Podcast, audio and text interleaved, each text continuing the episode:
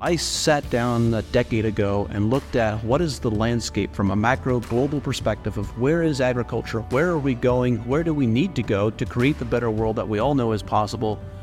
And I set my, my personal mission, my personal passion is to have regenerative agriculture become the status quo mainstream global standard by 2040. I'm Chris Halsworth, a grain originator and accountant living in Pocahontas, Iowa, and you are listening to the Vance Crowe Podcast. Welcome back to the podcast. I'm glad you're here. Today, John Kempf returns, the Amish regenerative farmer that talks about economics and uh, his view on patents, and really one of the best conversations I have had in a very long time. Uh, agreed to come back on the podcast. So we're going to get to that interview in just a moment. But uh, I wanted to have a couple of updates. So I, right now, will be in Canada as you are hearing this interview.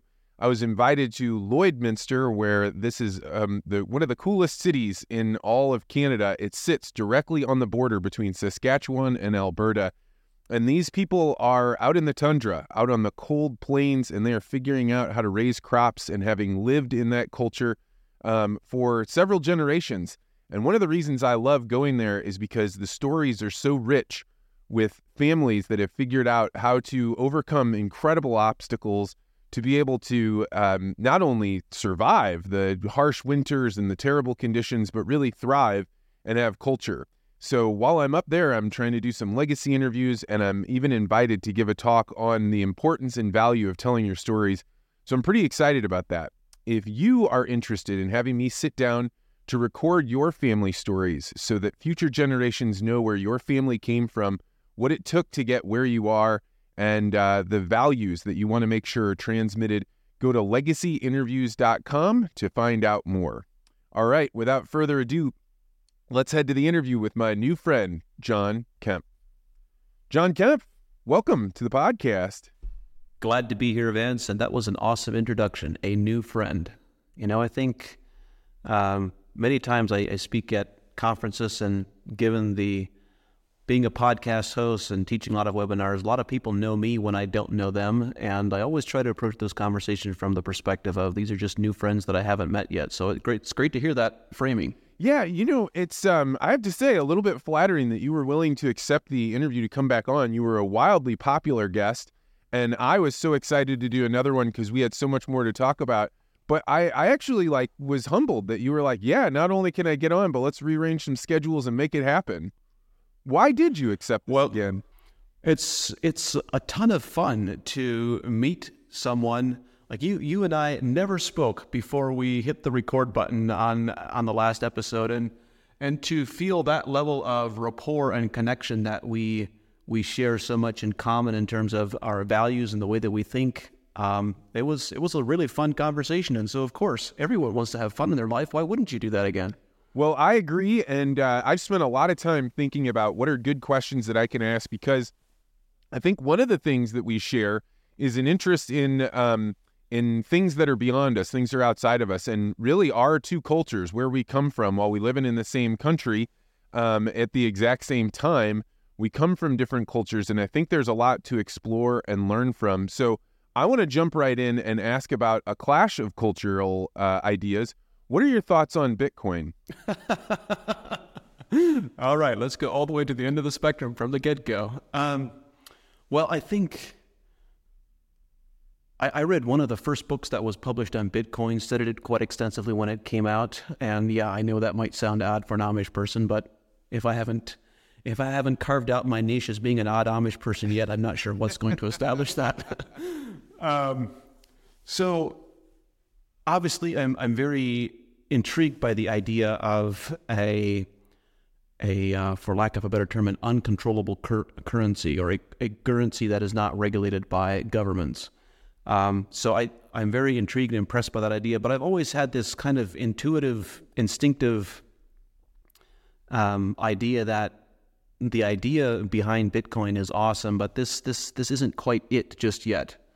And with some of the new information that has come out the, over the last couple of months about it being connected with the NSA and, and all the stuff that's behind it, and also just uh, I think part of the discomfort that I had with it was its uh, tremendous energy drain and the amount of energy that it consumes. It's it's designed by default to consume a lot of energy rather than to consume a minimal amount of energy. And so I've had some reservations around that. So I guess in short, uh, I'm really intrigued by the possibilities of uh, the idea, the philosophy behind it. But I would hope for a future where a next generation comes along that is uh, perhaps addresses some of the shortfalls of Bitcoin and is a better version. I've never heard anybody um, talk about this new information that's coming out about the NSA. What have you heard? Goodness, I read so much stuff and skim so much stuff that it didn't. And Bitcoin is not a primary interest of mine, so it barely registered. But uh, I was reading a couple of headlines and and um, some some interactions where they were very clearly describing that the the origin code of Bitcoin and the folks who were really behind it were really at the NSA. Um, and now, now that you're saying you don't know anything about it, and I'm assuming you're much better informed than I, I'm wondering whether that was actually true or not. But I think it merits further digging. Yeah, I think one of the interesting things about whoever created that code is it the cat is out of the bag. The code is open source, so anybody can go read it all. And there's nobody that like says, well, because I wrote it first, I get to go make changes and I can change the core protocol because the protocol is actually run by the miners. And if you don't mind me like pushing back a little bit on on some of your thoughts here, uh, one of the things I think is interesting, and and it's funny I'm talking with an Amish guy about this, is that energy use.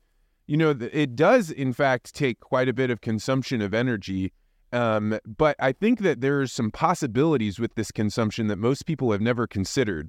So, for example, um, there is all sorts of energy that we just flare off or we waste in our in our society all over the world. So, you have hydroelectric power that because these company or these countries are highly mountainous, um, they have all this potential energy, but there's nobody to use it. And so as as the water falls down the the the mountainside, if you're not capturing that energy, it's just wasted. So they're able to capture that and turn it into something usable and then ultimately sell the generation of that energy into the market as like a digitization of energy.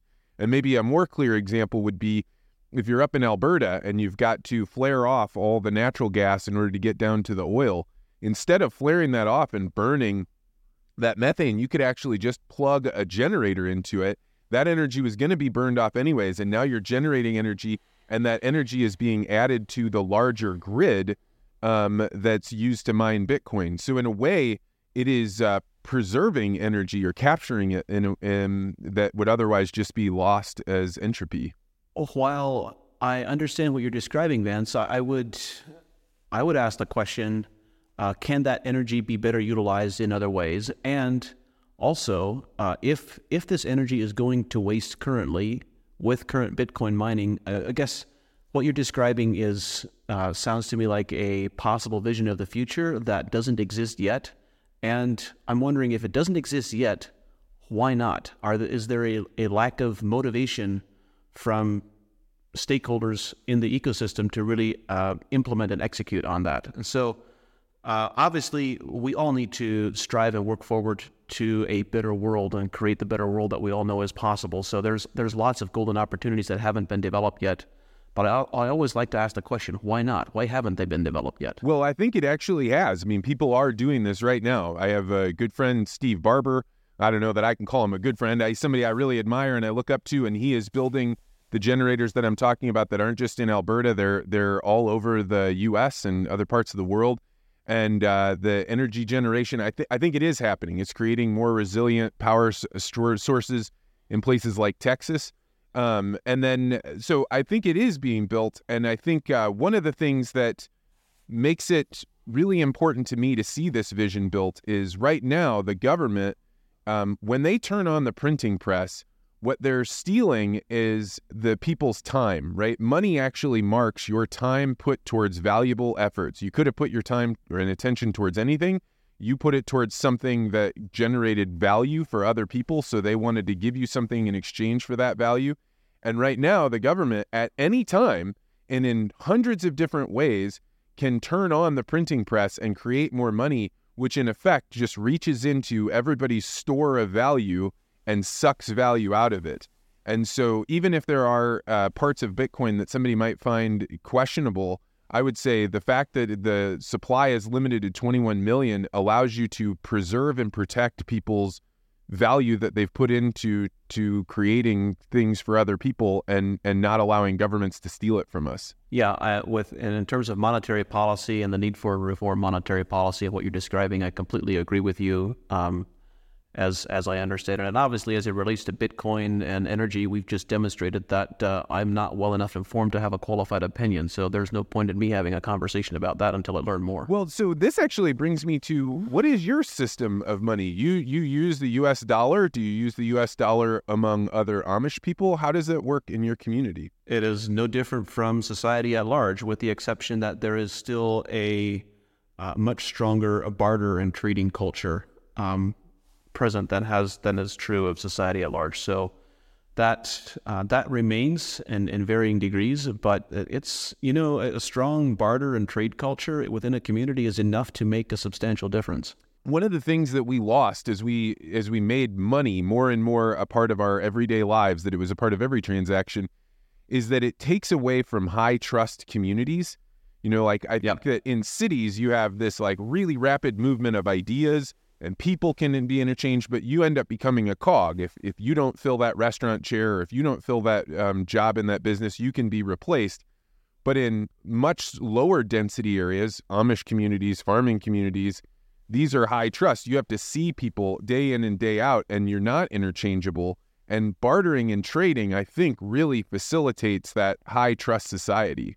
Well, there's as as I was listening to you and just thinking about the answer that I gave a moment ago, and thinking about the reality that I get to experience every day, I realized that uh, there's another level of trust that's higher than bartering and trading, and that is, I've heard ref- some people refer to it as a gifting economy, but the reality is, it's not just trade and barter. There, there's also, um, if if I have, uh, if I'm processing a beef or a hog uh, there, there is the kind of the cultural expectation that you will gift to the people in your family and your friends, the people that come help you process an animal, whatever the case may be. We're constantly gifting and constantly exchanging food with and gifting it with no expectation of return. Like it's not even a formal trade. It's simply we gift it to other people, and then when they are processing beef or hogs or whatever, that gets gifted back. So there's this constant exchange, and no one really keeps score. Yeah, I mean, and this became very apparent to me during COVID when I have a I have a small group of people that are in this like high trust network and you start seeing how are other people connecting.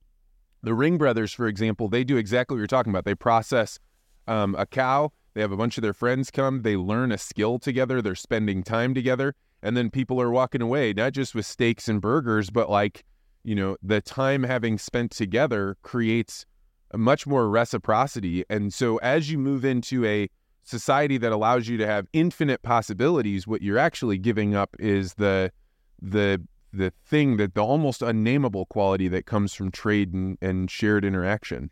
Absolutely. So, um, with the Amish communities, you guys fill out regular tax forms. You go to TurboTax and and fill out your tax. How does that work? We pay taxes exactly the same as everyone else does, with one distinct exception, and that is Social Security. We do not pay into Social Security, and we also do not receive any Social Security benefits.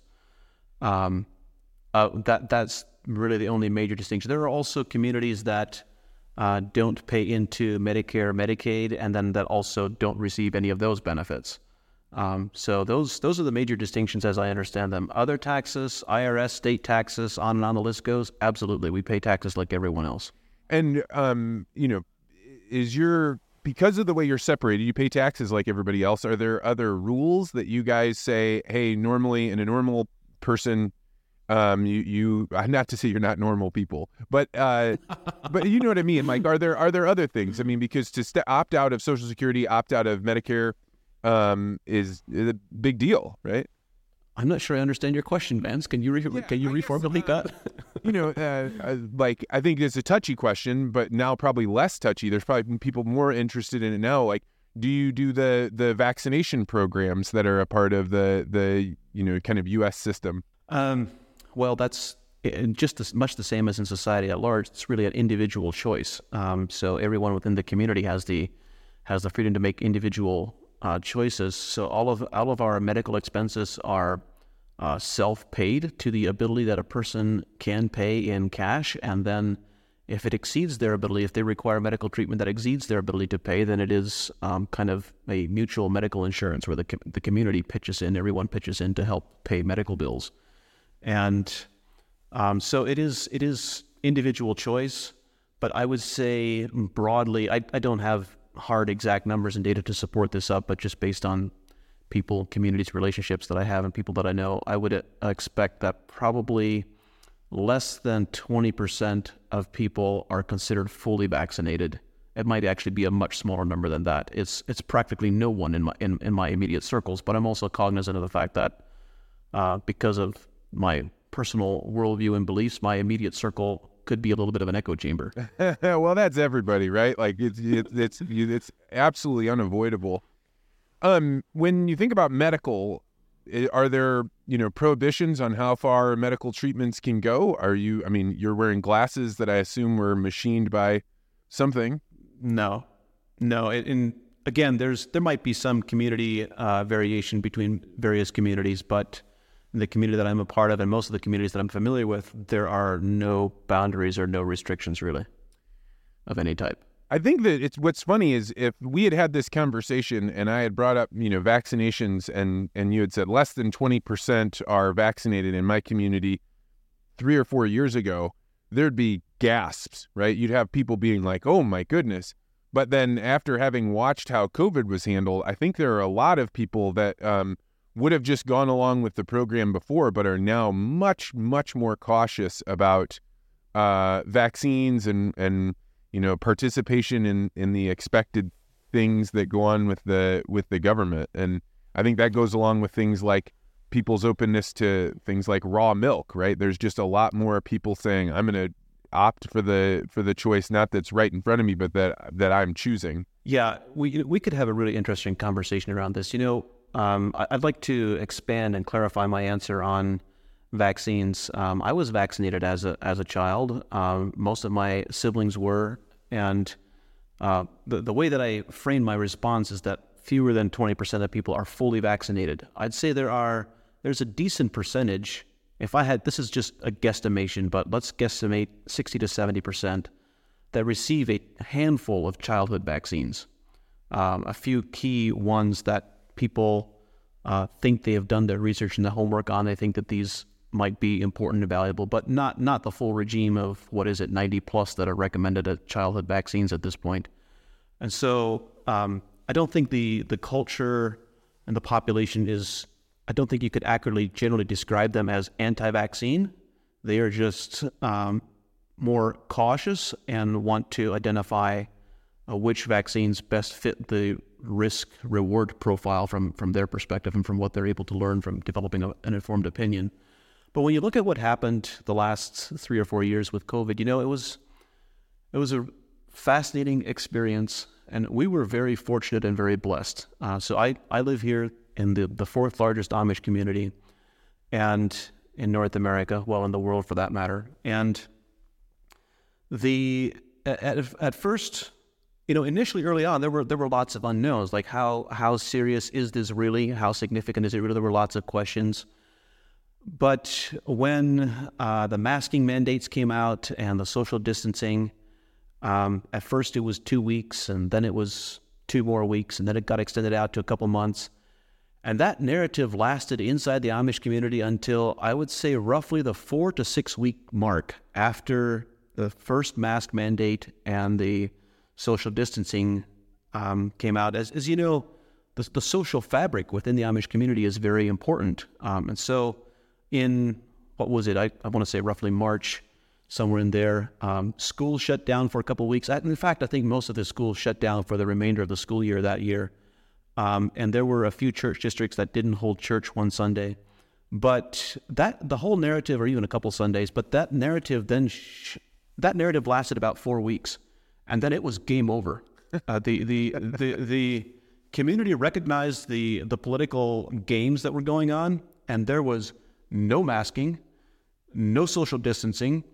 We went to church, we went to schools, we had our family gatherings, uh, we worked together. There was there was none of that at all, and and so we were while the rest of the world was experiencing a lot of social and familial trauma and relationship trauma, uh, the Amish community didn't actually get to experience a lot of that. And the the um, the rebellion, if you will, was so effective that the we had several governor mandates, state state mandates here for uh, mask mandates, and they went after retail stores, retail outlets to that the stores have to mandate the have to mandate people wearing masks or they can't check them out.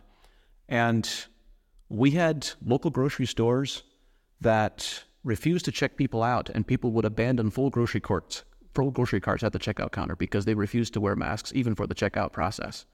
And as a result of that community-wide effort, uh, there was only one business in all of the local area that was successful in preserving its mask mandate, and that was the bank because people had no choice to get to the. But what actually happened, what ended up happening is people would line up for the uh, drive-through. They would do it outdoors. There would be a line of 100 people waiting to go through the drive-through, no social distancing and no masking because they refused to go into the bank where they had to wear a mask. Um, but grocery stores, they buckled in 24 hours because they were losing a tremendous amount of business because people just simply refused to comply. Oh man, this is I mean, it's shocking to me to believe that the the the like voice of resistance and rebellion comes from the Amish, but that makes me feel so good, right? And I think like you described this right from the exact right spot, which is the community fabric is so strong that when rules start getting put in place that rip at the fabric of a community, you probably felt it a lot more acutely than other people. A lot of other people that went to churches, I know my parents, for example, um, decided they were going to take synthetic church, right? The the church over Zoom, and that just wasn't going to happen in the Amish community. Right. And I think when people look back, there are a lot of churches that just got decimated by by the fact that the thing that had held them together for years got broken, those habits, those connections, and they never came back. I know the Catholic churches around the St. Louis area, I mean, they're closing down churches because they don't have enough attendance. And I would say many people would have expected that the Catholic Church of all places would have said, "Oh, let's let's keep having mass," but they didn't. They were the first ones to to bend the knee, so to speak. Yeah, you know what was interesting is the there there's always, as you would expect of any large group of people, there are uh, a wide variety of opinions and perspectives, and so there were people within the Amish community that uh, were quite insistent and emphatic that we we need to be respectful of our government and we need to we need to comply. And uh, as a result of those voices, a group within the Amish community uh, set about and gathering all the data. And, and you know, in a, in a small community as this one is, even though I said it's the fourth largest, that's really not all that big. Uh, I'm I'm probably one degree or at most two degrees of separation away from everyone else in the community. Everyone knows everyone else um, by extension, and so and we kept we keep close tracks of deaths and everything everything else. So a few uh, individuals set out to they collaborated with the local university hospital system to actually collect the data. And in an 18 month period from the beginning of COVID, uh, there were 85 deaths, of which six were labeled as COVID, two were verified, four were unconfirmed. And and there was there was no excess deaths. There was none of that. Now I'm I'm also cognizant the fact that what is what is relevant, um, what worked for our community may not work, may not have been applicable to a population in a city. For example, we live a very rural lifestyle. We grow lots of our own food, and so without question, we have um, immune systems that are much more robust than a lot of other people's uh, or at least I, I, shouldn't say without question, but that would be my expectation. That would seem like a plausible um, expectation. And um, so there, there were no. Oh, oh, and by the way, the two that were confirmed, verified um, COVID, also had uh, major other. What's the right word? Not co-infections, but uh, one comorbidities. Yes, uh, one was uh, hospitalized for diabetes, and one was hospitalized for obesity um, and they contracted COVID in the hospital, and that was listed as the cause of death. I mean, that's uh, it, it, that's the type of things that you can't really do in a large population. You can't um, get numbers like that. You can't parse it. You have to trust uh, other people like the government. and the fact that you guys are leveraging the um, the fact that it's traceable, that you can know the people that are there, that you're one degree of separation. You know, that actually makes me think. Um, you know, you've talked about how large the Amish community there is. Uh, I'm kind of a believer in this Dunbar number of you can know about 140 families. Um, is that approximately the size, or are you larger than that? T- tell me, what do you do We're- Dunbar? Yes, I'm familiar um, with the with the idea. Um, so the the Amish community is, or any given community, is divided up into various church districts that have geographic boundaries, and they're geographic boundaries because that's what facilitates close neighborhoods and driving together with horses and buggies to church and so forth. And so, um, a church district will usually have somewhere between 20 and 40 families. And that is the, the size is constrained by how many people we can host in our homes for church services. Oh, because you don't have And- to do it in your homes. We, we, we all rotate and take turns hosting church services in our homes. So um, once, I mean, 40 families is, is getting to the point of straining the capacity for most people's shops, garages, homes, whatever, wherever they are hosting church. And often at that point, uh, they will divide it into two. So now you drop back down to 20. So in the community that I'm a part of, we are, I'm not sure the exact number, but ballpark right around 160 church districts.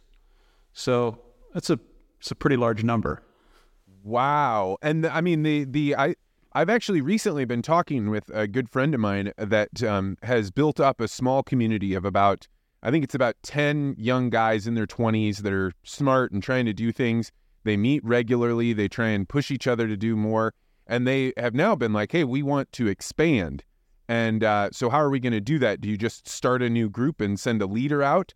And he's been trying to explore like well you know what is the, that we can do to make sure that our the people that are that are already here are getting what they need out of this. But as they spread out that when they start a new community that community has the foundational the the DNA the starter yeast whatever that is to keep going what what you have. What what advice do you have from watching these churches spread? I don't know that I have advice. Um, just looking from from experience and observation, some of the uh, more liberal Amish groups, those that are called New Order Amish, have a more um, evangelical perspective and approach of trying to be trying to broaden out and to broadcast their light to the world, and so they they are very active at at uh, maintaining smaller communities and spreading those communities out geographically. And so th- they have the the approach and the practice of usually sending out a small group, three to five families initially as a starter group in an area, and then using that to attract more people in. And and so they have, uh, and they of course specific, specifically select individuals and families who are very who are very grounded. and when you say that very grounded what does that mean Oh, it means about fifty things at once, don't you know? uh, they're they're they are um, leaders that people can respect, and they are very grounded in reality, but also very grounded spiritually. So let's talk about like leadership and respect. Uh, these things all come from um, people making good choices and um, you know moving past your youth. And I'm familiar vaguely with this concept called Rumspringa, where where young people are are not forced to join the church. They get they get to have some freedom because they get old enough to be a semi-adult. They get to go out into the world and try things, and then they have to decide on their own to come back. Would that be an accurate description of that? Uh, no, it's a very accurate description if you want to sell lots of TV shows and movies, but it's not an accurate reflection of what's actually in real life. Okay. Um, so, so let's talk about Rumspringa. Uh, Rumspringa is a German phrase or Pennsylvania German phrase that, if it were translated literally, means running around. And um, the there is so it is act the, the the concept essentially is that this is a uh, a time a window of opportunity for young people to get to know other youth throughout the community, to really spread out beyond their immediate family and neighborhood and church circles, and to get to know other people in the, in the community with the eventual objective of finding a life partner and getting married. And so there's there's one fundamental misunderstanding which is the way that it's commonly portrayed in the in the media is that this this period uh, th- there's the expectation that you are you have free reign, you can go do whatever you want and sow your wild oats, so to speak. And um, certainly that does happen, and there's the opportunity for that because if you are if you are not yet baptized, not yet a church membership, there isn't the element of church control that then occurs later in life. Um, but the so that that opportunity does exist and that can happen, but the community expectation and the family expectation is that the traditions and the culture will be respected. So while while there are youth that do go out and sow their wild oats, so to speak, the great majority of them still comply with the community family expectations, and they're still an inherent part of the culture. Yeah, I feel like I have a, an unusual understanding of this concept that you're describing. I, am glad you clarified because I didn't know that it wasn't like go on to sow your wild oats because I grew up in a community um, where there were a lot of apostolic Christians, which I would say are probably like plain folk uh, adjacent. You know, so a lot of the people that I grew up with, they didn't have televisions in their homes. Um, maybe now they have cell phones, but they'd be very limited but they weren't. They certainly had electricity and you know dishwashers and washing machines. And uh, there was oftentimes a point where somebody would quote unquote join the church, and as a part of joining right. the church, you would go around and apologize if you had wronged people before you had done it. And and sometimes, most of the time, that apology would be for people within your community, people you spend a lot of time with. But every once in a while, like as happened with me, a kid joined the church and went to my parents and was like, I'm really sorry I was a bad influence on Vance and got him into all those things. And my parents then are coming to me being like, what exactly was he a bad influence on? But that that that process then when they do finally go through with the baptism and they join the church, they are not a part of the regular community. They they don't play sports. The women dress a certain way and they they are definitely a more fully a full member of that community by decision. It's not something that just happened through inertia. You have to make that choice. That sounds like a very similar process that was very well articulated, Vance, and that's essentially the exact same process that happens inside the Amish communities. So your uh, your clothing, you know, this is something that people, you know, can instantly observe both your beard if they were able to see your face on this podcast, or the way that plain folk uh, dress what what uh, what are the the rules and thinking around that? The original intention uh, stems from an interpretation of the Bible verse that we are supposed to be separate from the world, and that could be a whole conversation in and of itself of what that exactly means. It, my guess is it probably means things within the spirit and within our hearts and minds rather than um, how we uh, dress externally, or at least, although I will say that what is in our hearts and minds does uh, is reflected in how we dress externally. But um, it is what's the right way of describing it? I, I suppose you could say that in in some ways it is almost a uh, traditional culture. It's become a traditional culture. It's become a culture of a dress code, uh, and, and there certainly is a a formal church and community expectation around it, but that is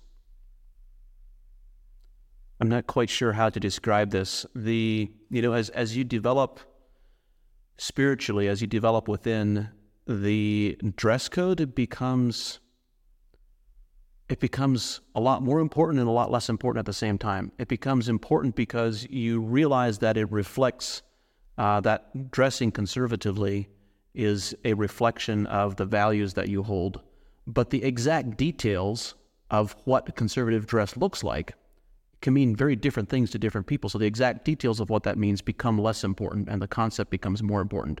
I'm not sure if I'm articulating that clearly or not, but well, I, those are the words that come to mind. Repeat it back for you and, and see if I understand. It's it's um that by being a part of the community, you recognize, hey, there's a reason that we want to to do this, that we want to dress in this way because of um, how it how it gives us some parameters to live our lives around but we are not driven by these parameters. It's not like you wake up being like, "Oh, I really wish I could wear shiny buttons and and uh, and have a collar popped." It's that like, hey, by the fact that we've done this, I've seen the benefit of it. I I understand kind of where it's coming from. So it's just a part of what you're doing, um, and it does define you.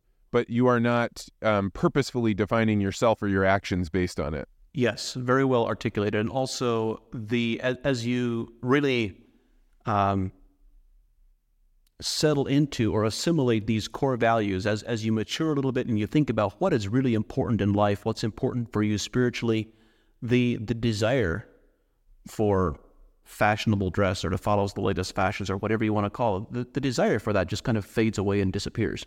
Do, do people from the outside world join Amish communities? Have you seen people that were, you know, I don't know what you want to call us, regular folk, normies, uh, you know, like outside the Amish community?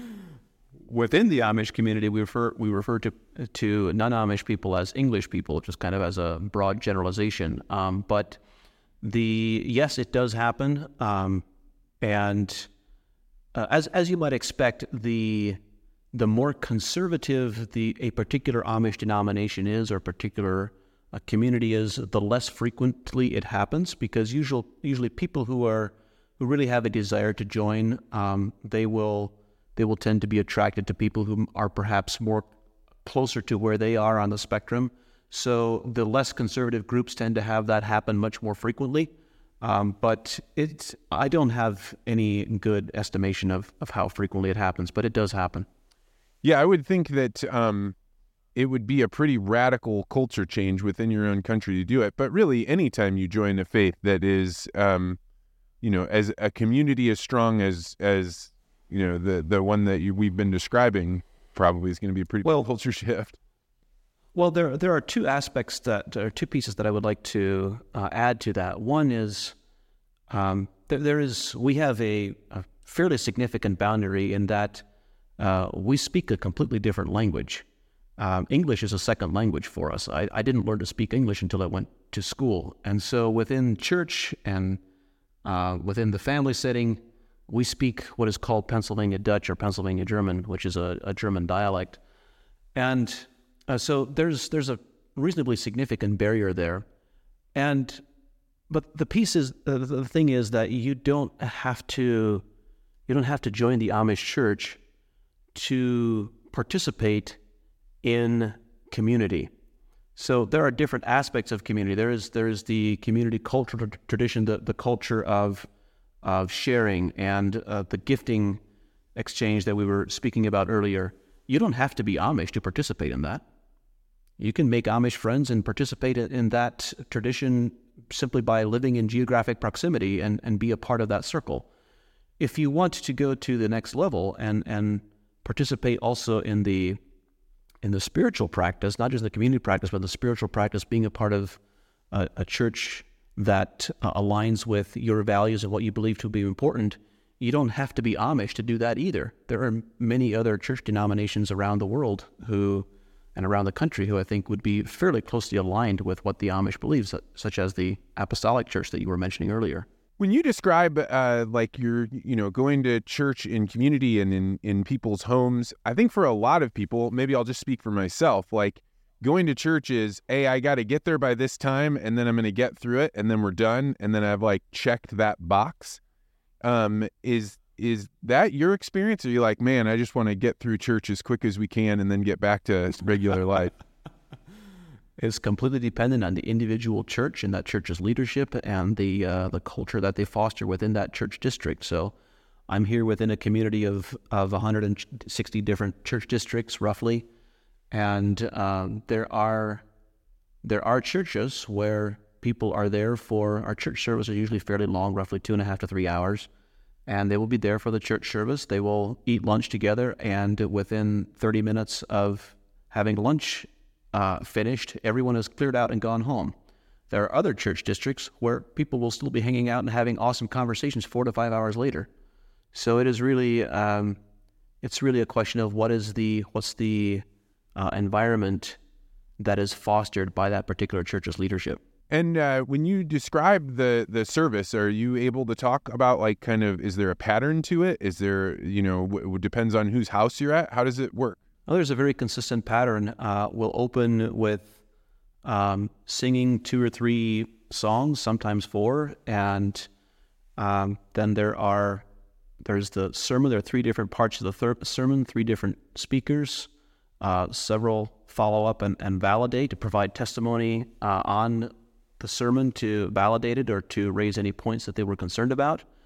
And then we sing a couple of closing songs. And, and as part of the sermon, there's also uh, scripture reading. Two different scriptures are usually part of the sermon. And we, we close with a song again. Points that people were concerned about. This is so antithetical to my Catholic upbringing. Like, you're not, you're like, there's no, you're not supposed to bring up things you're concerned about. You're only supposed to find out, well, like, am I doing something I need to go to confession for? well, there is the, um, there's the recognition that uh, preachers, the people who are presenting the sermon, are also human.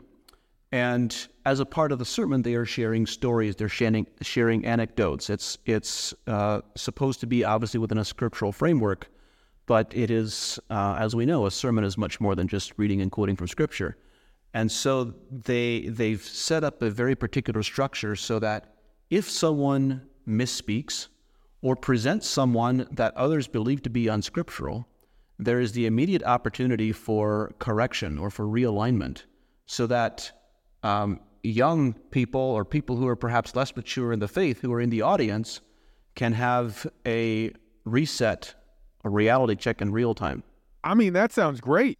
You guys sound open, more open to um, to the discussion the, and and the like figuring out the finer details than I would have expected. I, I mean, I think my expectation of the Amish is like is very rigid. Everything's all set up. So to the idea that you would have like a doctrinal, you know, analysis while while having this service is, I mean, flabbergasting. Well, we have to remember that the Amish, like everyone, we're all human. We're all people. We all have inherent flaws and failures and failings. And uh, if the system worked as well, th- this is, I think, the the process that I've been that I've described was designed very thoughtfully by very wise people. But if it worked as well in practice as it was intended to, then maybe we wouldn't have two dozen different Amish denominations. or maybe we would. Who knows?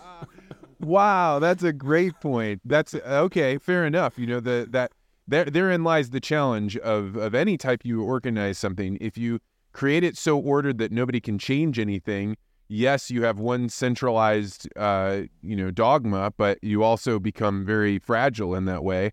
But then if you have an openness to things, it's great because you can really fit in. You can find exactly the right niches, but it also means you break up, and it's much harder to keep the group together as one cohesive whole. Yeah, there's uh, there's a lot of nuance. you know, the last time we really talked about the prohibitions, um, or not really prohibitions, the decisions that people make around technology and family. Um, I am quite familiar with the Mormon faith. In fact, a lot of Mormons do legacy interviews, so I've gotten to hear a lot about how their faith plays out with their lives. And one of the big things with the Mormons is not just their prohibitions against alcohol, but really all stimulants. So they're not drinking coffee, they're not having black tea, and uh, a lot of that being because it's just a temptation to go towards things that are addictive and this addiction comes between you and and your your connection with God. Uh, how are the Amish on on substances between coffee to alcohol to uh, you know drugs of any kind? Again obviously speaking broadly and the community is comprised of individuals but uh, let's just say I, I would say that we parallel society at large in coffee consumption there are individuals that seem to run on coffee and uh, others that don't at all. But then I think um, alcohol is much more common in during that, that youth Rumspringa period, late teens, early 20s. And then alcohol consumption for most, again, it's, it's comprised of individuals and everyone is, has their own freedom of choice. Um, but I would say, broadly speaking, alcohol consumption really fades into the background and is very minimal uh, almost non-existent for most people after that point. Um, I personally detest both coffee and alcohol of all types, but um, that's just me as an individual. Detest um, because the, you like it, or detest it because like uh, like a broader philosophical I just, point. Both, uh, a little bit of both. Uh, I've I've always had kind of this intuitive sense that I've been given a gift of a very sharp, clear mind that I'm really grateful for and that I should not abuse it and I should not even provide an opportunity for clouding those faculties. And so Uh, I've always just had an aversion, uh, particularly to alcohol, less less so to coffee. I, I don't particularly like even the smell of coffee. Um, but then also on alcohol, I've just like I've I've tried it. I mean, my goodness, we serve wine at communion. Um, I get it there, and I've I'll try a, a sip here or there. But even just yeah, I don't like the taste. I don't like the smell. It just it's a personal aversion of some type. And then to to the rest of your question, to drugs in general. Um, there might be, um, I think it's safe to say, again, there's variation from community to community here, but um, in, in some youth circles, uh, there's some drug experimentation that goes on. It's very, very minimal. Um, but, and then outside of that, I think drug abuse and drug use is next to non-existent. Yeah, I uh, I basically quit drinking a, a, while back, and that that was mostly because it made me feel so sick the next day, even if I had a little bit of it. And uh, there's something that happens when you stop drinking alcohol. If you're around people that drink alcohol, you're like, oh, we're not nearly as funny as we thought we were. Oh, we get a lot louder than we thought. And that one becomes apparent. But then I, I, I don't know that I totally quit coffee, but I, I definitely don't drink it very. I'm not a coffee drinker now. And what I noticed is there's a very similar parallel between um, coffee drinkers and alcohol drinkers. But alcohol or but coffee is so ubiquitous that we don't realize it you know, I now people meet in my office and will I'll give them coffee and I'm not drinking it, and you notice that their whole demeanor changes. You know how excited they get, how much they talk with their hands, um, you know, and and you realize like, oh, it's because it's not just a stimulant that makes you feel awake. It actually is a stimulant enough that it's changing the way you interact with people. And it's not a judgment. I'm not telling don't you know don't drink coffee, but I think most mm-hmm. people don't recognize that our coffee is essentially pharmaceutical grade caffeine and that, that we are changing the nature of our interactions with other people by using this drug for better or for worse. But you should know that it is changing in the same way that it's changing when you take alcohol. You just can't perceive it because you're in it.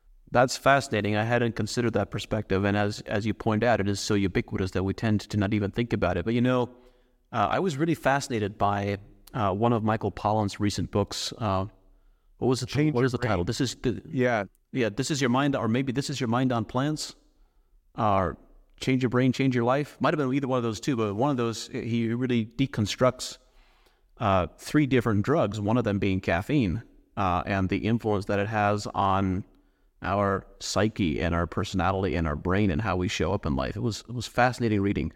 Well, so you mentioned uh, things that are in plants and the way that we raise them. You actually, as the Amish farmer that you are, sent me a press release not long ago, which I thought was really funny. And it's about what you guys are doing to be able to allow um, farmers that are raising their crops a certain way because you can't see what's in them or on them to have a certification. You want to talk a little bit about that certification? Yeah, this certification has been something that people have been telling me we need to do for the last decade and a half, and it's, it's finally come about. The certification is called Integrity Grown, and it's intended to validate the quality of the outcomes, the quality of the food and the fiber and the produce, the grain, whatever it might be that is actually being produced. And also is intended to verify that the process, the, the, the farming system, the farming process used to produce that uh, higher, what we expect will be a higher quality food or produce uh, is beneficial to the environment and to ecosystems and to rural communities.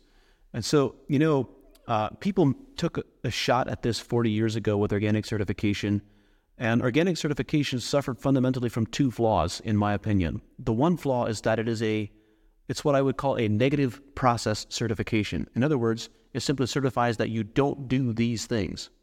Well, you can do you cannot do these things and still produce food that is absolutely abysmally poor quality.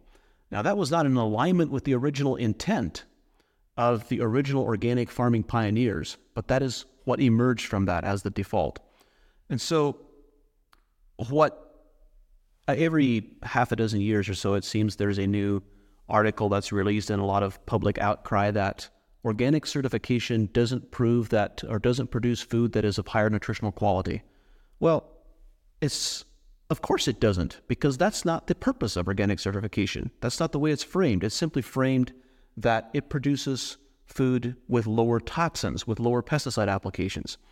And So the intention of integrity grown is to. There's been a lot of noise uh, and a lot of um, greenwashing already in the space of regenerative agriculture. And so we wanted to develop a regenerative agriculture verification process that is based on data of what is happening on the farm, what are the types of inputs that are being applied, uh, and most importantly, the final outcome, the final harvest, if we're harvesting grain or cotton fiber or whatever it is, that that is measured both for the quality parameters. Does it contain the nutritional? Does it have the nutritional integrity that is that is necessary to provide very healthy food? Does it have the microbiome integrities to support our microbiome? And does it have what are its toxin loads? What are the measurable levels of pesticides that are on it? And this, I think, this is a very important uh, reframing of the conversation because there are many farmers who say, obviously, we we have the intent and the desire to produce healthy food for people. I think there's no farmer who would dispute that. But they feel that they have a need for tools such as Roundup, such as glyphosate, for weed control. Like, I, I would like to uh, reduce my use of Roundup, but in order to do that, that means I need to cultivate and till my soil. And I'm farming in a, in a zone where the soil blows and we have lots of wind erosion if we have tilled soil. So tillage is not an option for me. So, what really is the most regenerative solution? And I think this is um, where we had best not take a an idealistic or a dogmatic approach. But the, the ultimate thing that we care about is we need to say we care about producing food that has low levels of glyphosate. I'm just using this as an example. So what that means is all of a sudden the conversation is though if we are measuring the glyphosate load, in the final harvest, all of a sudden it changes the conversation. It's no longer purely a process question of what did you apply. It's a question of how much showed up in the food. And that introduces a, an additional parameter, which is that when you have really biologically active soils, soils that are very healthy, they can actually metabolize glyphosate and its metabolites and take it out of the system. So all of a sudden, if you look at the system outputs, you can now have a regenerative farming system where farmers can use, if necessary, small applications of pesticides, but that the soil biology completely remediates them and the food that is being produced doesn't contain those toxins. Wow. I actually was not expecting this. I uh, I gave that press release like a look, and there were some some signals in it that I was like, "Ooh, I'm gonna push on John on these." But I was not expecting you to say, um, like, we're really looking at outcomes because in effect, that's what everybody wants to do. But I would say the system moves so fast that to try and measure outcomes as you're producing this commodity, which is at the lowest common denominator, how what is the cheapest that we can produce the most of it? Th- this part of the conversation just isn't there. So when you think about putting this certification out there, the only way it works, the only way it does anything of value is that that that you preserve and protect that um, certification. So, tell me about that. Uh, you you're testing for all chemicals. Who's doing the testing? How does it how does it all work? We're using independent laboratories to do the testing. We're testing not only for pesticide residues, but also for molds and mycotoxins on the crops for which that is relevant. Um, so we're, we're really I mean, the, the brand is integrity grown. And so we ask ourselves the question what is it that defines integrity for this particular crop? Uh, and the, it is it is not just it's it's both the absence of toxins and the presence of quality, whatever defines quality for a given crop. Uh, and so uh, the reality is that uh, the laboratory analytics for those those parameters are as every year goes by, they become less and less expensive. They're more affordable. They're more readily available, and so it is. It's not that difficult to test wheat from a wheat field and find out exactly what is present and what is absent. Yeah, but I mean, that's if you have a 200 acre wheat field, you know, you may have no residues on one part of that field and and a whole lot on the other side of that field. So how how how do you think about this? Um, I I'm not sure I would agree with that assessment. Um, it the, the key question is was it all managed the same? If it was managed the same, if it was sprayed the same, uh, and a similar process would follow, um, there there might be some variation given different soil types and so forth. But in terms of the presence of toxins and so forth, it should be relatively uniform. So um, another thing that I noticed about yours was uh, that your certification was that you specifically pointed out that you wanted to be non-GMO. Now that's not an Amish prohibition because some people in the Amish community use GMOs. People are shocked to find out. Why did you decide that that was a part of this um, certification? So that was specifically on cotton, at the request of the cotton supply chains. Um, so there is, uh, there is. I personally, uh, uh, yeah, the, the GMO conversation is a whole sticky wicket that if we get involved embroiled in that conversation, it could take us a while to extract ourselves from it. But um, let me let me frame it this way: uh, genetic modification has been utilized as a tool to address nutritional and microbiome problems. So, uh, with the exception of herbicide resistance. So, let's use BT as an example. Uh, the reason we have the presence of larvae affecting a corn plant, whether that's corn rootworm or corn earworm, whatever the case might be, if we have larvae attacking a plant, that can only occur when we have a plant that does not have a properly balanced protein profile. And so if you if you have a plant that has surplus levels of free nitrogen compounds, excess of ammonium, excess of nitrate and urea present in the plant sap, that is a plant that is very susceptible to wireworm or cornworm um, or corn earworm, European corn borer, the list goes on and on. The only thing you need to do is to change your nutritional management to make sure you do not apply excessive nitrogen at the wrong time. Make sure the plant has adequate levels of other nutrients, particularly and specifically magnesium, sulfur, molybdenum, and boron. You address those four elements. You make sure you don't apply excessive nitrogen, and those problems disappear. You no longer have these insect larvae attacking the plant. So, the root cause of these pests and these diseases showing up, I'm using this as uh, a BT as one particular example, but I could point to many examples. The root cause of these challenges are nutritional imbalances and or microbiome imbalances. It's not a genetic problem.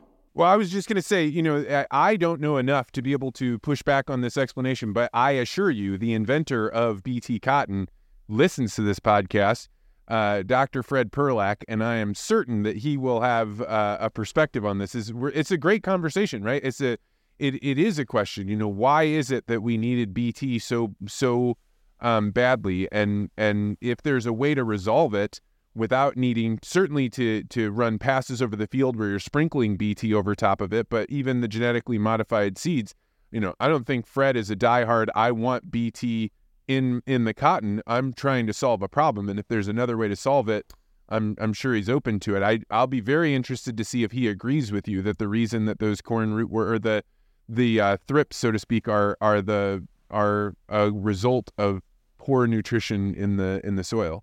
Well, I, I respect that there are uh, all of us, everyone knows things that I don't know, and we benefit from having conversations, having a dialogue, and uh, uh, learning from others' perspectives. Uh, we benefit from identifying the many things that we agree on, learning about the few things that we don't agree on. But uh, a lack of agreement or disagreement doesn't make something right or wrong. Yeah, that's right. That's right. And like, I mean, one of the things, so I think I've told you this before. I was the director of millennial engagement for Monsanto. Yeah, you did tell me and, that. you know, when I would go out to talk with people, I think their anticipation was that like Vance is here to have a fight with other people. And like, we should be clear, I'm totally fine with the disagreement. Like, I enjoy back and forth. But ultimately, I would go and I'd be like, look, I'm going to tell you everything that I know. And if you know something that I don't know that I should know about how these guys are doing something bad, then I want you to tell me because I don't want to represent those guys if they're bad. And and like if I turn into a sycophant where all I am is representing them, then we're not in a conversation. I'm just a, a, a PR person. And I think in a lot of ways I, I was a PR person, but the fact that I actually wanted to know what other people thought and and would be like, "Hey, somebody told me something I didn't know. Now I can go back and ask these scientists." And this is a great example of it, right? I, I'm, I'll be very interested. I'll probably write him right after this interview. Is do you think that a lot of these insect pressures come from poor nutrition? And there's no question that we're putting too much nitrogen on the soil. And nobody right. talks about the offhand effects. They talk about, oh, we have nitrogen runoff But I've never heard anybody say, well, then that also propagates, other than you, that also propagates um, other disease pressures. Well, this is um, at, at, this point in my career, uh, I've I've now been working with nutrition and nutritional management as the solution. Actually, I should expand that to say nutrition and microbiome management as the solution for a lot of different disease and insect problems for the last 15 years. And at this point, after having worked on 50 plus different crops in all types of environments across North America on millions of acres, I can say with confidence that this is this is not a theory anymore. This is not a hypothesis. This is something that we have executed successfully in the field in hundreds of cases, and it works. It's effective. I mean, we have uh, Vance the the the the textbook that is used to teach plant pathology at the university level is titled Mineral Nutrition and Plant Disease. It's the single most popular title that has ever been published by the American Phytopathological Society. And there's a very good reason for that. When you look into this book, it, cor- it correlates the all of these different plant diseases with nutritional imbalances, with surpluses or deficiencies of specific nutrients. And um, a colleague of mine, Olivier Husson, and a, a, group of us, he invited me to participate as well, co authored a paper it's now a couple years old. Um, and I forget the ex- exact title, but it, I think it's EH and pH homeostasis. And it is a, it's kind of an overview of, it's an 80 page paper, if I recall correctly, as an overview of how nutritional imbalances uh, alter the interior physiology of, physiology of a plant and uh, move it to a state where it is susceptible to different types of diseases or different types of insects based on what's happening internally within plant physiology. I'm I'm game. I think this is um, you know just like last time. It's it's fascinating to me that it opens up a different, a whole new way to think about the way you care for crops. And I think a lot of times the conversation is, are you going to use a chemical? Are you going to use a biological, which is you know a very very small part of the market right now, or are you going to use hardware?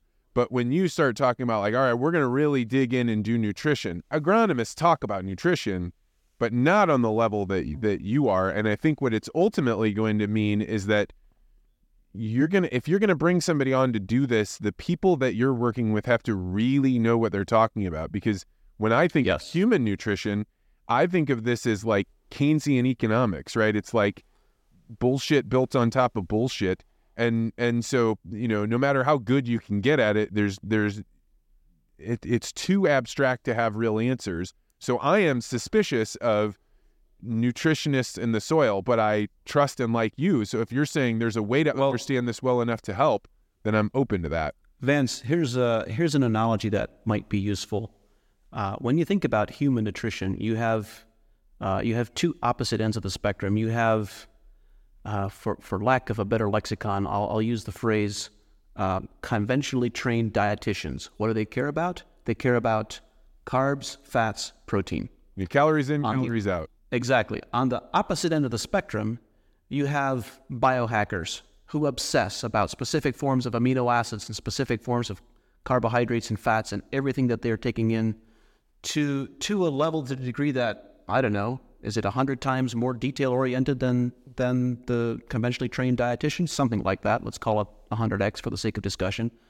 And the same is true in agronomy. You have conventionally trained agronomists who focus on nitrogen, phosphorus, potassium balance, and soil pH, and very little else, and perhaps some trace minerals. On the other end of the spectrum, you have agronomists uh, such as those who work for us at Advancing Eco Agriculture who are fighting, who are thinking about what is the trace mineral profile of the plant and how does that correspond to amino acid profiles? How does that co- correspond to carbohydrate profiles? Because the reality is that every, um, when we think about insects or when we think about diseases, they all have nutritional requirements.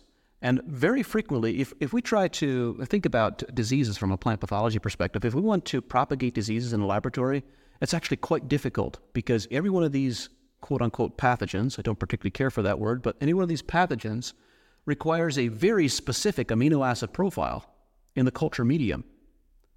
And that means that the plant is required to have a specific amino acid profile in order to be susceptible to that pathogen. So when you change the plant's trace mineral profile, That results in a changed enzyme profile, which results in a changed amino acid profile, and all of a sudden you remove the susceptibility to a certain pathogen simply because you've removed the food source. This is what I call passive immunity. So you said something very interesting. The whole thing was interesting, but something you said that was very interesting was you don't like the term pathology or pathogen. No, no, I don't. Because I've learned something really fascinating from several mentors, but particularly Dr. James White from Rutgers University. He, his was the most recent that kind of set my worldview on end. So, speaking about specifically about soil borne pathogens, uh, Fusarium and Verticillium and Rhizoctonia and Pythium, um, Anthracnose, others, these organisms infect or penetrate into a root system. And this happens in, if you pick a given crop in a given soil type, it happens almost universally. But some crops or some plants, you can have two watermelon fields side by side, and one field will be severely infected with Fusarium, and the next field right beside it has no visible signs of infection. And there is no difference in the presence of Fusarium inoculum in the soil. And what really set my worldview on end was that there is also no difference in the quantity of Fusarium that is was successful in penetrating the root system. You can have Fusarium penetrating the root system in both of those fields. But what is different is that in one of those fields, there is a much richer group, a much more biodiverse group, and a larger population of other soil organisms that uh, have the effect of competing with the Fusarium for the exudates that the plant is, is sending out and they change the nature of the relationship with Fusarium and the plant such that the Fusarium enters into a symbiotic relationship with the plant, exactly the same as mycorrhizal fungi, where the plant is feeding the Fusarium carbon and sugars, and the Fusarium is feeding the plant's nutrients, much the same as mycorrhizal fungi. So you change the nature of relationship from a symbiotic relationship to a pathogenic relationship based on the rest of the soil microbiome. Isn't that incredible? It is. I mean, it's it's so it's viewing your allies as enemies, um, and because of the way that you you define the problem, or because of the way you define the terms, really. Yeah, and so it's there was there's just been this realization that these organisms that we label as pathogens are not inherently pathogenic. That many of them, in fact, can have a symbiotic, collaborative, synergistic relationship with plants as long as they are in the right environment. And you know, the key piece about managing the soil environment to have what a what is called a disease suppressive soil. That's the scientific terminology, a disease suppressive soil versus a disease enhancing soil. It comes down to the farm manager and the management decisions that we make about how we manage that soil profile and manage the soil microbiome. So, as you think about this certification that you have put out there that's going to reward people for outcomes that likely come as a result of doing the sort of nutritional management that you're talking about of the soil, um, where does this where where does this label go? What what, does this empower? Look a little down the way uh, down the path. Well, um, I'm going to give you a a very different answer from the one you might be expecting. Uh, I, I, see, first of all, that the label, the verification process, any verification process needs to remain alive. It needs to evolve as as new information comes forward. And when I when I look at verification, I, have been very reluctant to get into the verification arena. Uh, I kind of got dragged into it, kicking and screaming a little bit. But when we look at it from when we look at regenerative agriculture, what regeneration means from a first principles perspective, it is fundamentally about regenerating relationships at all levels, regenerating relationships between soil microbes and plants, between plants and livestock, between livestock and the landscape, between people, between different human organizations, at all levels. You can define regeneration in terms of relationships. And uh, I have to be careful here because I'll get on my soapbox and I'll just keep going. But when you think about a degraded relationship, a degraded relationship is one that is extractive. It is one that um, is very transactional. It's not a, collaborative or cooperative or synergistic relationship. And those types of relationships, those extractive relationships, exist particularly on the offtake side for farms. The, the, the chain that exists between farms and the retail store shelf is very extractive. And one of the fundamental pieces that needs to be regenerated is the capacity for stewardship. In other words, we need more people in rural landscapes and in rural communities. We need more people who care deeply about the land. So, if that is a fundamental piece, how do you drive that? And the pathway to driving that is you have to have more economic flow back into rural communities. So, there needs to be this, this fair trade component. So we're not at this point yet with integrity grown, but this is where I want to get to in the near future. Is that uh, I don't want. Uh, I, I think it's the incorrect pathway for us to go down to have regenerative verified farms. There needs to be the recognition that regenerative verified farms are a part of the overall supply chain. What we really need is regenerative verified CPG companies and regenerative verified supply chains. And there needs to be this fair trade component because otherwise, if we if we just focus on having regenerative certified farms, what that means is that we are once more putting 100% of the responsibility, 100% of the burden of proof on the on the farmer, and the CPG companies and others get to extract that value from the farmer. What we really need is we need regenerative verified supply chains, and a part of that verification needs to be this fair trade component.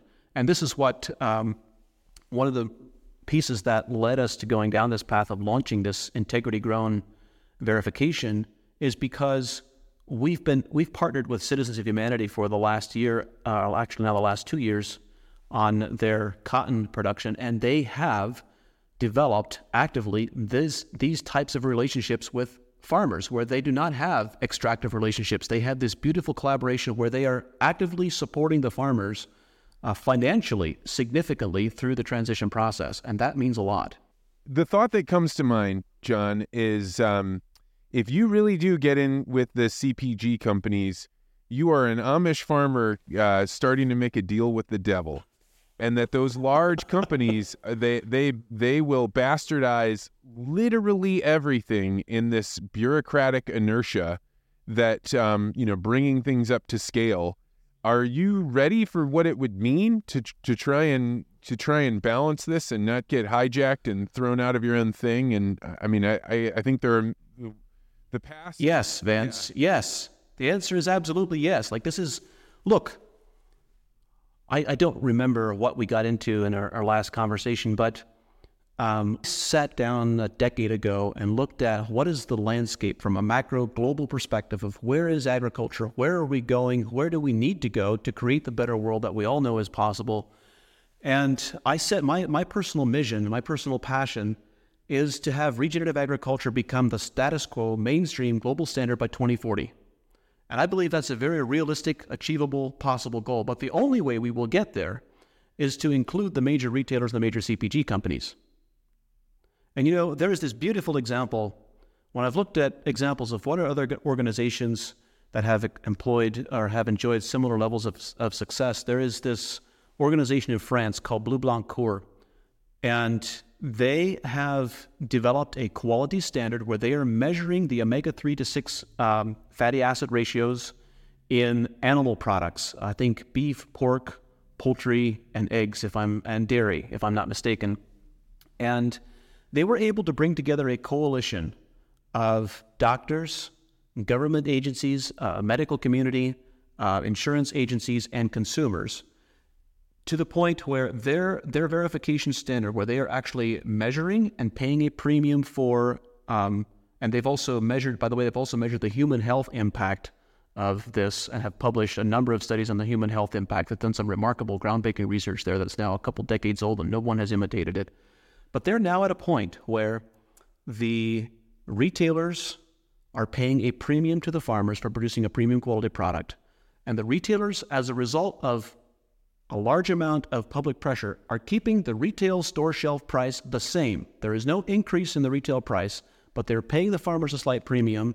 And this particular brand for these animal products constitutes 40% of the total supply chain in France and is now in 18 other countries in Europe. So it is possible. It's absolutely possible. And this is, you know, the reality is, Vance, that when we look at, when we consider what the possibilities are, I prefer to approach life and the world and interactions with other people from the perspective of always giving people the benefit of the doubt and believing that every one of us has a lot of good inside of us. We desire to do the right thing. We may be misinformed, we may be uninformed, but none of us, no one gets out of bed in the morning with a desire to hurt or harm other people. And if we can sh- clearly show a pathway and shine a beacon that this is a pathway by which you can have a tremendous positive impact on the farming community, rural communities, the environment, ecosystem, planet as a whole, consumers, like everyone wins in this scenario. There is literally everyone wins. And if you were the head of sustainability at Nestle or PepsiCo or uh, Heinz or Walmart, would you say no to that? Who would say no to that? No one will say no to that. Yeah, I don't know that they would say no to it. I think that uh, their interests are um, are d- driven by self self um, self preservation, which is okay. That's we're all driven by that to some degree. I I think um, I'm excited to see your level of enthusiasm, and I am hopeful that you are are one of the rare people that could assemble a group of people to to actually fulfill the the name that you're saying there. You know that that word integrity really means a lot to me. My mentor, the person that really helped me become the person that I am, has a famous quote. His name's Pete Scotese, and he always says, um, "Integrity isn't a 99% thing; it's a 100% thing. You either have it or you don't have it. And there's no there's no in between."